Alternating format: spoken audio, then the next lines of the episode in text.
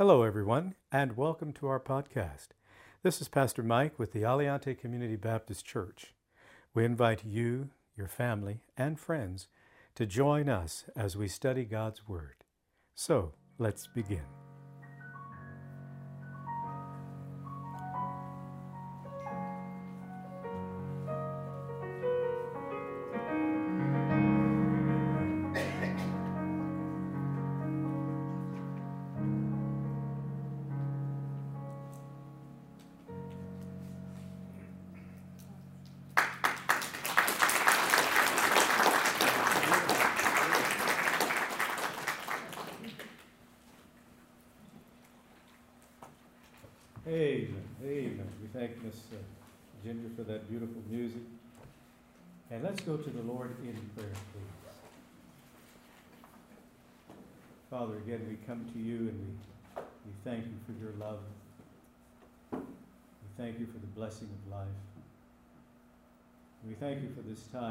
Have to gather together as your people, to worship you, to study your holy word and to listen to what you have to say to us today. And again, Father, we pray for every individual and every family represented. May your peace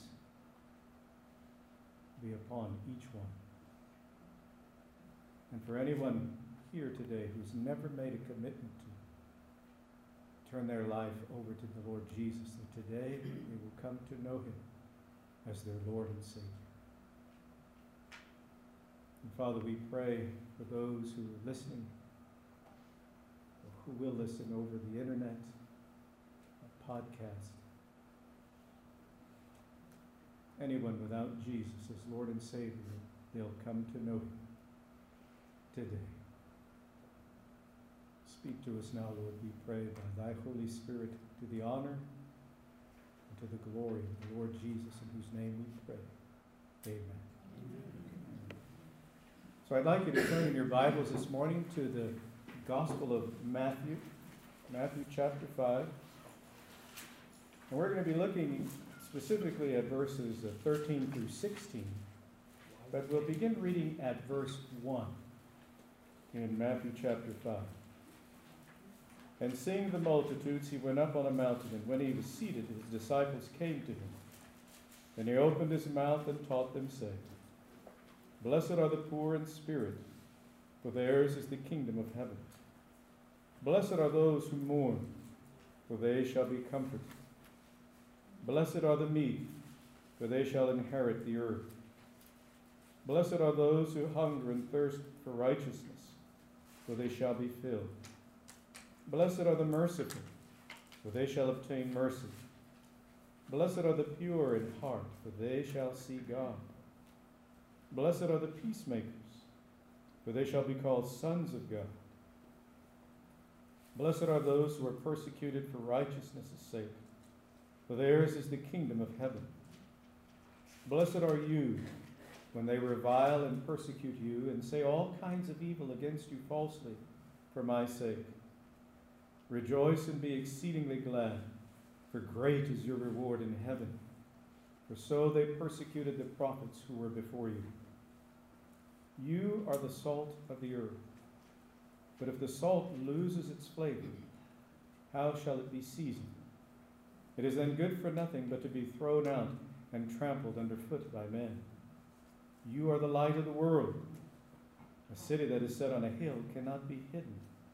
Nor do they light a lamp and put it under a basket, but on a lampstand, and it gives light to all who are in the house.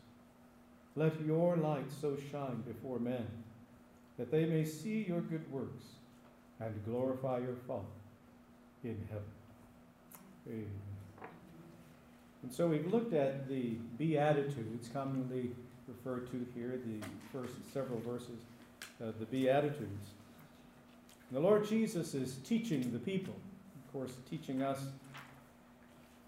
And after sharing these Beatitudes in this Sermon on the Mount, as it's entitled, he then begins to give examples or to paint pictures if you will, with, with words as to how these Beatitudes are to be lived out in the life. And so we look, first of all, at uh, verse 13. It says, You are the salt of the earth. When you consider salt, table salt, it's sodium chloride. That is the combination of these two different elements. Now, what's really interesting about these two elements, if a person ingests sodium by itself, they'll die. If they ingest chlorine by itself, they'll die. But when the two are combined together, they create salt. You follow? Isn't that amazing? God, in the way that He has created things, you see, He has a plan and He has a purpose. And life is to be lived according to God's standards. Because when life is not lived according to God's standards, the results are deadly. You follow? Now, salt, purposes and uses. Well, salt was used as a preservative, still is used as a preservative today. It's also used to season or to flavor food, and also as an antiseptic. And you've heard the, the statement rubbing salt into the wounds. And uh, even today, still, doctors will say sometimes if you have a little uh, irritation in your throat, to warm with, to, uh, to gargle with some warm salt water. Yes. It was also used as a commodity. Back in ancient times, people would trade. They would, they would trade or barter with different quantities of salt. And you may have heard the, the, the term, the phrase, well, he's not worth his weight in salt. Okay? You follow? Because it had a certain value to it. And then it's also used to create thirst. We know all about thirst living out here in, in uh, southern Nevada. But then there are various conditions or qualities or types of salt. You can have just regular table salt, but you know, you can also get that sea salt. but again, that even the sea salt is a combination of sodium and, uh, and chlorine or chloride. It can be pure, healthy, which is then for safe and useful. Useful. But it can also become contaminated or defiled, unhealthy, unsafe, and useless. And the word that, that is used here with respect to the salt losing its, its, its flavor or its usefulness has to do with it becoming contaminated, actually. Because sometimes when the salt would be gathered, there would be too many dirt particles combined together with the salt, and then it was not useful. And so it was thrown into the streets, into the roadway. Because if it was thrown into a field where a farmer was planting crops, it would affect the fertility of that soil. You follow? So it was thrown into the streets because really it was useless. So, what is Jesus saying here? Well, he's saying, You, we, God's children, are the salt of the earth. And we'll talk about that a little, little more in a bit. Let's move on to the next, the next verse. He also says you're the light of the world. The light of the world. That's what he calls his children. Now, Jesus is the true light. But we, as his children, are called lights as well. And I think I mentioned this on, uh, on Wednesday. Uh, you've been out at night, I'm sure, if not here, someplace else in the world, where the night was very clear, and when you looked up, you saw the beautiful stars all shining. And that's what we're supposed to be in this world of darkness, in this world of sin. Shining like stars. Shining with the light of Christ. Now, the source of light is God Himself. We read that over in the book of Genesis. In the beginning, the Bible teaches us that God said, Let there be light. And there was light. And then, as you continue reading in the book of Genesis, the Bible teaches that God then created two great lights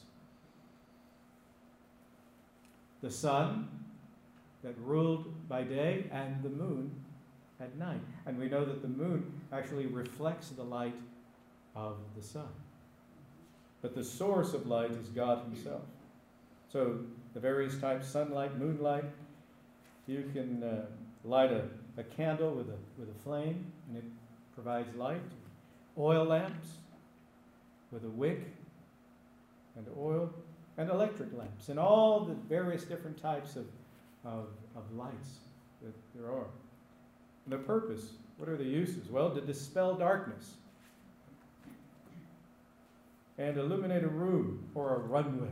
I was just talking with uh, Brother Noel here. He worked for uh, United Airlines. Yeah, I, I, I, don't know how comfortable I would feel if, uh, if the uh, pilots had to, you know, land those planes in the dark. but uh, those lights are used to, to light up that runway. Amen? To outline a path or a walkway, to, to accent a yard. You drive around in uh, the neighborhood at night, and you'll see many yards have, have various lights uh, accenting their yard. But also to ward ships of an island or a coastline, lighthouses. Amen? So they serve many, many different purposes. Light also provides warmth and fosters or enhances life. Sunlight. And the sunlight, that scientific process known as photosynthesis. And the, the radiation upon the, the uh, foliage and the trees, and that process that occurs within, within the leaves, and they release then oxygen. Trees are a good thing. Trees and plants. And as we've mentioned before, God thought of everything. Amen. And if you've uh, if you've raised or grown many plants, even indoor plants, what do you notice about them? They always grow in the direction of the sunlight, don't they? Yeah. But light also represents insight, understanding, wisdom, knowledge. And notice, again, the Lord calls his children the light of the world. So let's move on to this third point here. The Christian as salt and light. We said that, that salt is used as a preservative. And we, as God's children, are to be in the business of preservation. It includes, but not limited just to these things here, to preserve God's truth. God's people are to be people of truth. And we never apologize for proclaiming God's truth. We are to be the people of truth, and we are to preserve that truth. Secondly, we're to preserve God's moral standard.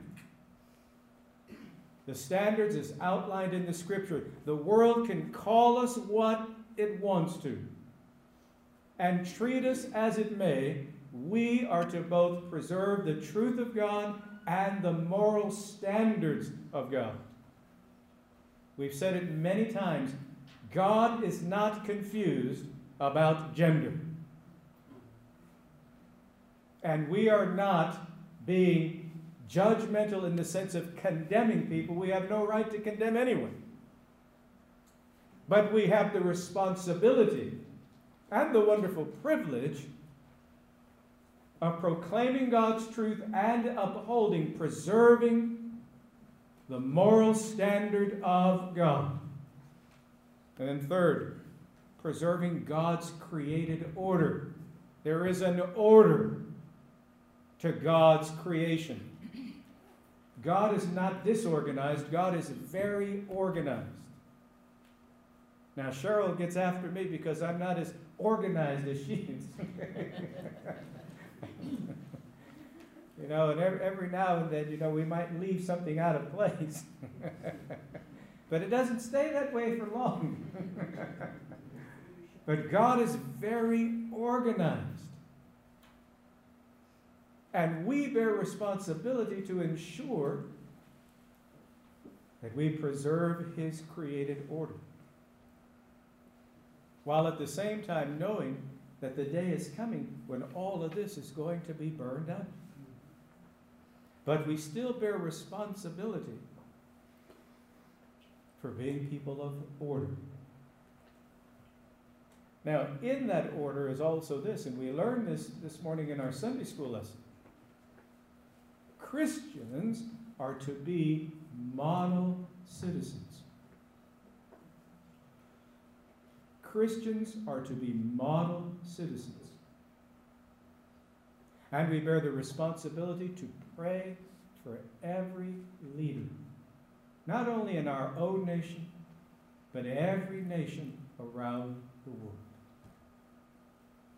It doesn't mean that we have to agree with them. You follow? But we are to pray for them. And we are to love them in Christ and pray that they will come to know the Lord as their Savior. But a Christian has no right to break the law unless a law is enacted that violates the will of God, the Word of God. Then our allegiance, of course, is always to God. But we don't have to be obnoxious about it. And we don't have to be disrespectful about it. And we should never be arrogant about it. Ah, but we should be bold. That is, bold in the Lord. That's a part of preserving God's created order. And then notice again, B there, we are to be the seasoning, if you will, the seasoning of grace in the world. We're to live our lives with the season of grace. We're to be graceful people, making a positive difference in relationships. We're supposed to be helpful and beneficial. Now, those Beatitudes that we read,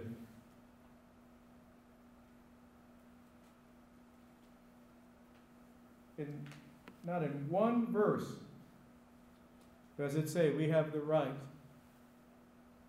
to poke someone else in the eye.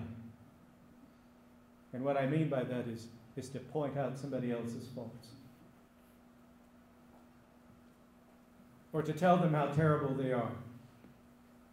Or to tell them what a failure they are. What a miserable human being they are. And on and on and on and on and on. You know what we're talking about. Why do we find it so easy to do that? We find it so easy to criticize other people. I don't read that here, that, that that's what Jesus told us to do. A dear friend of mine, my brother Dave Meacham, used to say, God didn't call us to be fruit inspectors. He didn't call us to be fruit inspectors, telling everybody where they're out of sorts. But he did call us to be peacemakers. Oh, that beautiful word in the Hebrew language. And the word that's used, shalom. Shalom. The peace of God be upon you. We're not supposed to be troublemakers. We're supposed to be peacemakers. Right? Bringing reconciliation making a positive difference? About providing a healing influence in the lives of others?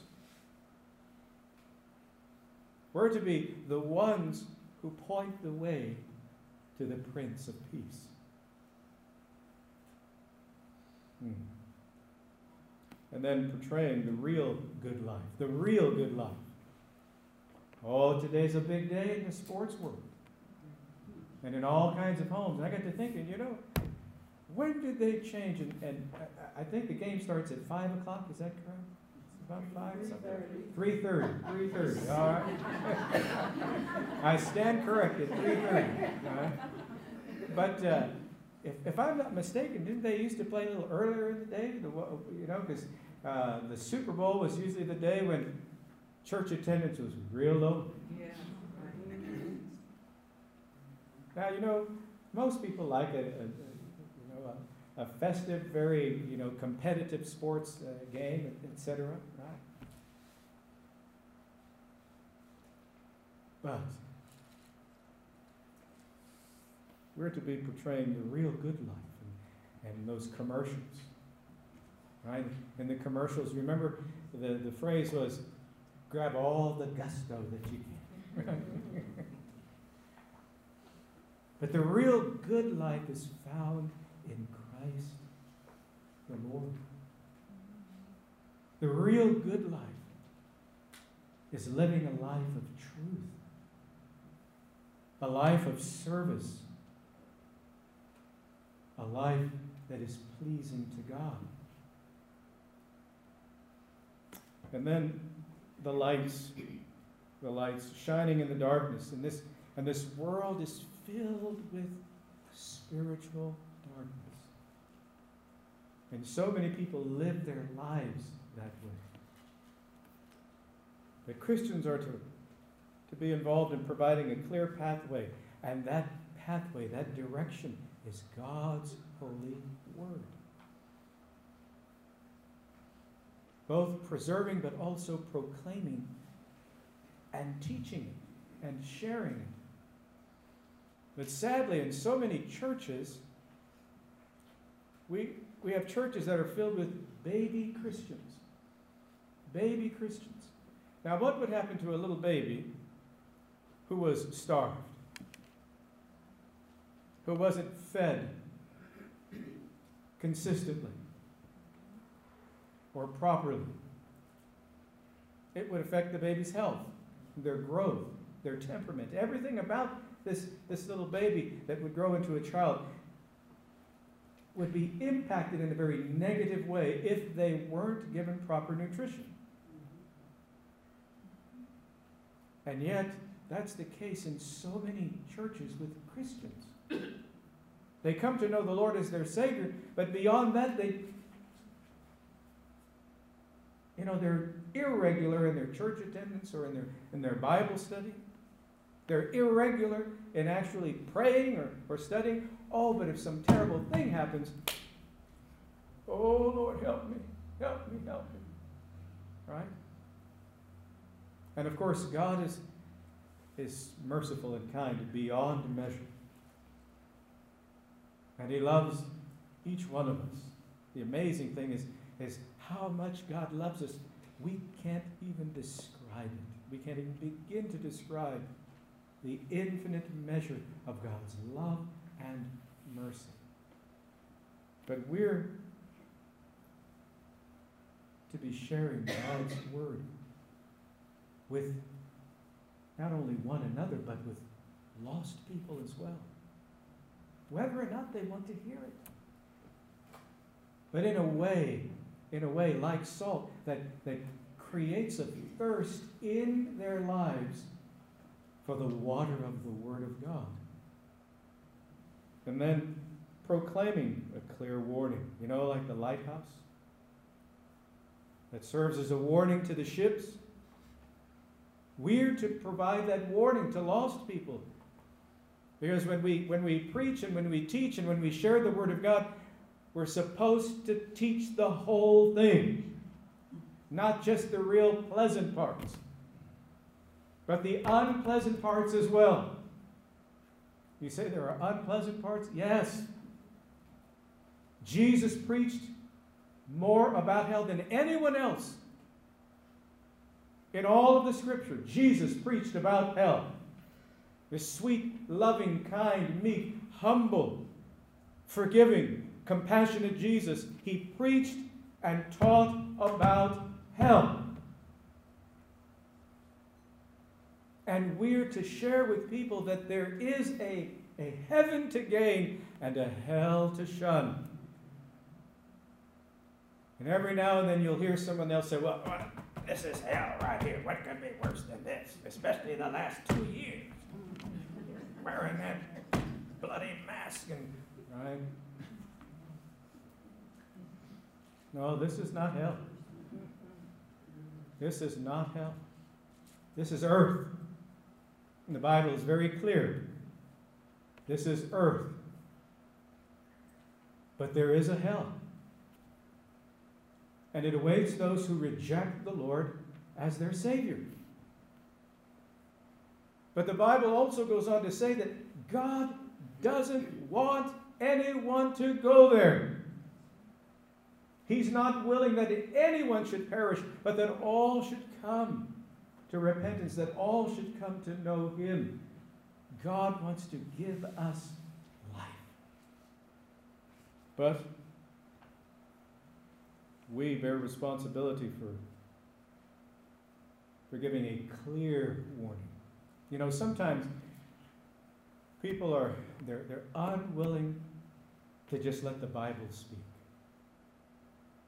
And they so they, they, they try to improve, all right, and make the Word of God more palatable. You have no doubt heard that in many denominations now, they've taken songs that make reference to the blood or the blood and the cross. They've taken those out and they, and they don't sing those because it's, it's distasteful to them. Well, the Bible teaches that without the shedding of blood, there is no forgiveness of sin. And there is no heaven without the cross. There is no forgiveness. There is no life without the cross. All of the sacrifices of the Old Testament. And you've heard people say, well, you know, the God of the Old Testament, he was mean and cruel. No, he wasn't. And no, he isn't. But the God of the New Testament, you know, is just so much more merciful. He's the same God. But as we've mentioned, he gives a clear warning. Don't live your lives that way. And we're to give that warning as well. Excuse me. Lastly, we're to be portraying the radiance of Jesus Christ to the glory of God the Father. When we do good things, it's not to, you know, to get everybody to pat us on the back. And now listen, if you're one of those people who has to be complimented for every little thing that you do, you have a problem. And the problem is you. You're full of yourself. You understand? And if the only time that you can be happy is when somebody's, oh, you've done a fabulous job, we thank you so much. Now, I'm not saying that we shouldn't thank one another. Of course, everyone likes to be thanked or, or to be recognized. That's, that's a part of human nature. But really part of the fallen human nature, if you will. But it's right to give credit where credit is due. Even the Lord does that. The Lord does that. But we're to serve to God's honor and to his glory. And sometimes that means that we have to be insulted for him to be honored. Sometimes that means that we have to suffer for him to be honored and glorified. Sometimes that means that we're going to be offended or neglected, but he is honored and glorified through that. And like the disciples, we should say, Praise the Lord. Praise the Lord that, that he found me worthy to suffer on his behalf. But we're to portray the radiance of Christ. It's not our radiance, but the Lord's radiance, because the Spirit of God who lives and dwells within us illuminates and empowers our lives. And it's that illumination, that power, that presence, the presence of God, Christ Jesus, that makes the difference, not only in our lives, but in the lives of other people with whom we come into contact. We're supposed to, to shine with the, the radiance of Christ. I think I mentioned to you once before that uh, Charles Spurgeon, great preacher from many, many years ago, he, uh, he had a college, it's called the Spurgeon College, and he would train young preachers.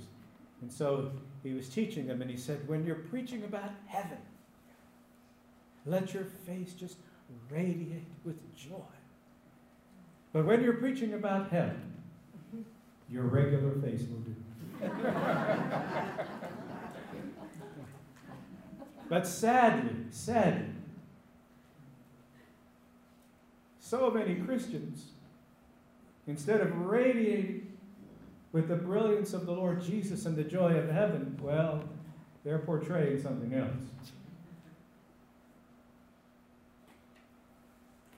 Now, let's get to the last point here. These are two descriptors, if you will, that Jesus uses in terms of the, the Christian life. How do these apply to us today? The church is salt, is to preserve and proclaim God's truth and influence the world for good.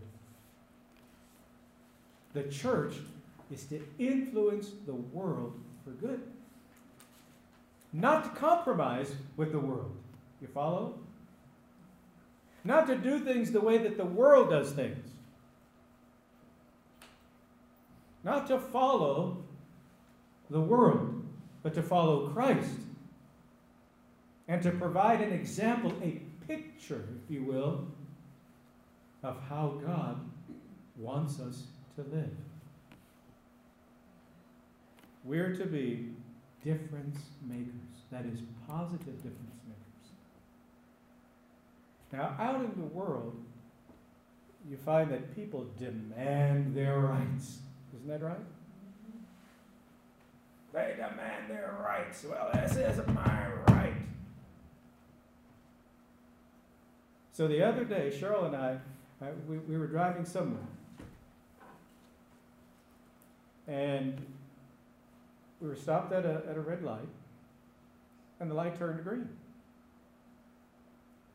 And just as I was getting ready to, to pull into the intersection, because I was going to make a left hand turn, I noticed that there was a, a car coming, so I, I thought, well, I, I, needed, you know, to wait until they, they came through.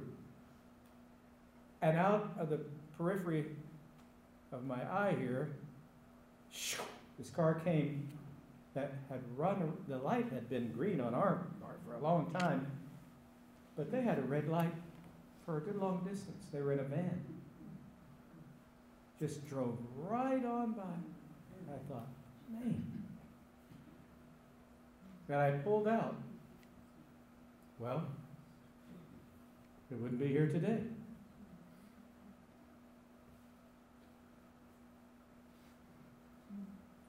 Now, I could have demanded my rights. You follow? That's right. But it would have been dead right, probably. And yet, that's how people in the world are. It is my right. They want to demand their rights.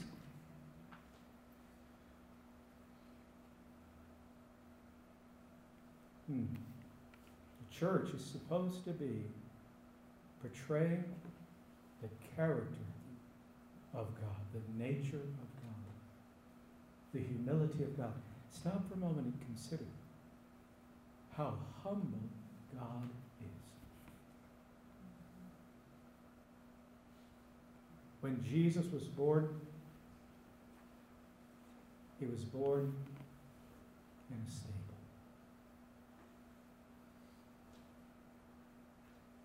And the shepherds were the ones that the angels came to and said, Today was born in the city of David the Savior, Christ the Lord.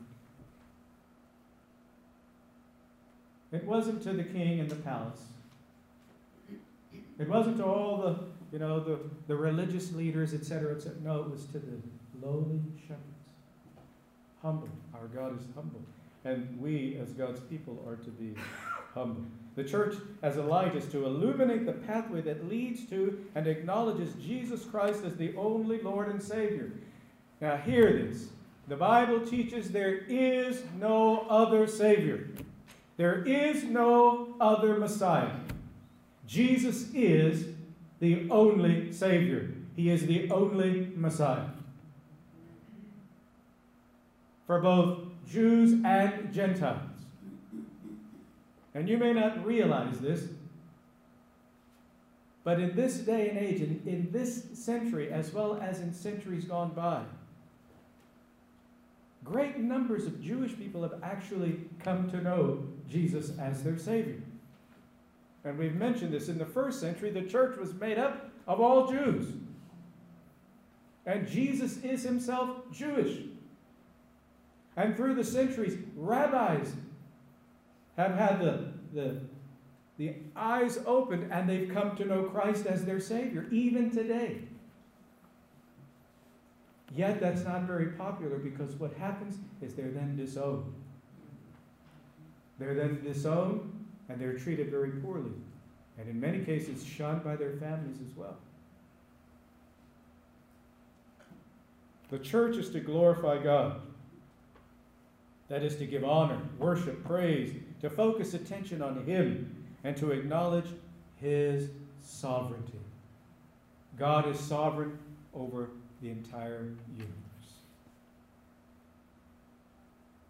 And we as the church have the tremendous responsibility to, to preserve God's truth, to reflect God's standard of living, and to bring honor and glory to Him. We're going to sing a hymn of invitation. The invitation really is the Lord's invitation. singing the song, Jesus is tenderly calling. Now, the invitation is, is given as an opportunity for anyone who has never received Jesus as their Savior to come to Him, to give their heart and their life to Him, to receive forgiveness of sin,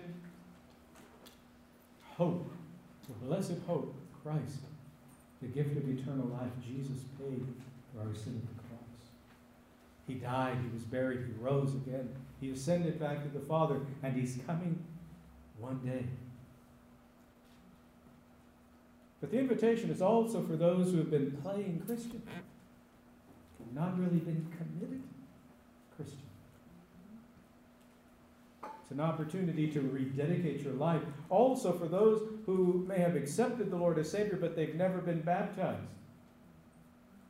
And we're, we're waiting until, you know, it gets a little warmer so that uh, we, we can baptize you. We don't want to, you know, freeze you to death when we put you down.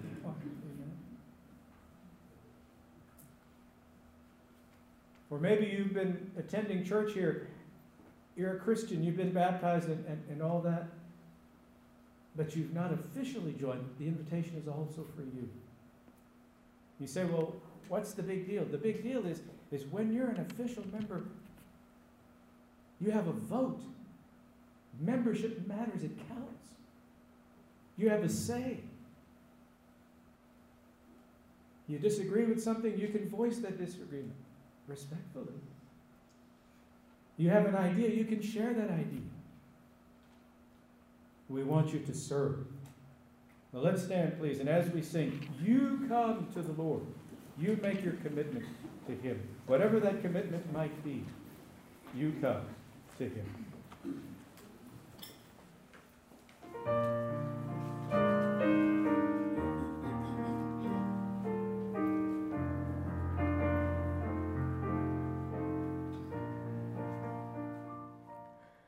Pray that you have been blessed by today's lessons from God's Word.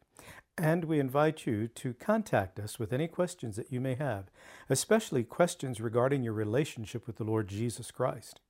We want to help you with your walk of faith in the Lord Jesus Christ and with your understanding of His holy word, the Bible. Our contact information is listed in the podcast show notes. May God richly bless you.